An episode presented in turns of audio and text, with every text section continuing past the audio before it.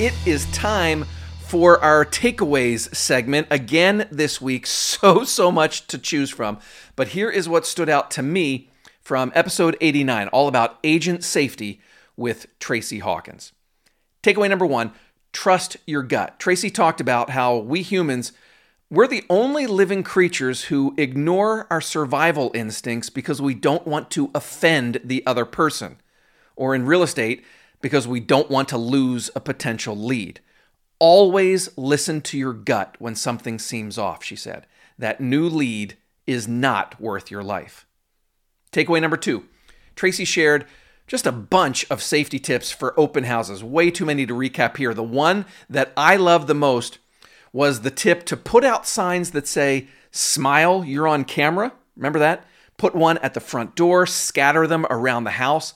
The idea is to deter any would be criminal who visits. Takeaway number three she also shared a bunch of great tips for when you meet a new client for the first time, starting with go online and research the person.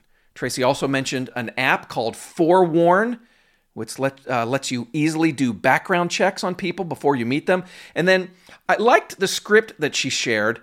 As soon as you meet the person, you say something like, Our company safety policy requires me to check in with the office. And then you call a colleague. I think that's a pretty strong message that you take safety seriously. Takeaway number four when it comes to showing houses, again, lots and lots of great advice. The one I loved was the tip about knowing your exits. Tracey mentioned neighborhood exits in case you have to drive away quickly for some reason, but also know the exits inside the home. And then this was great. Always let the client go into each room first while you stay near the doorway. That way you don't get trapped. And takeaway number five safety is a hard sell. So Tracey teaches agents how you can use it to make more money. She talked about giving FSBOs a safety checklist with your business card. It's a way to suggest that they shouldn't be listing their home without some professional help from you.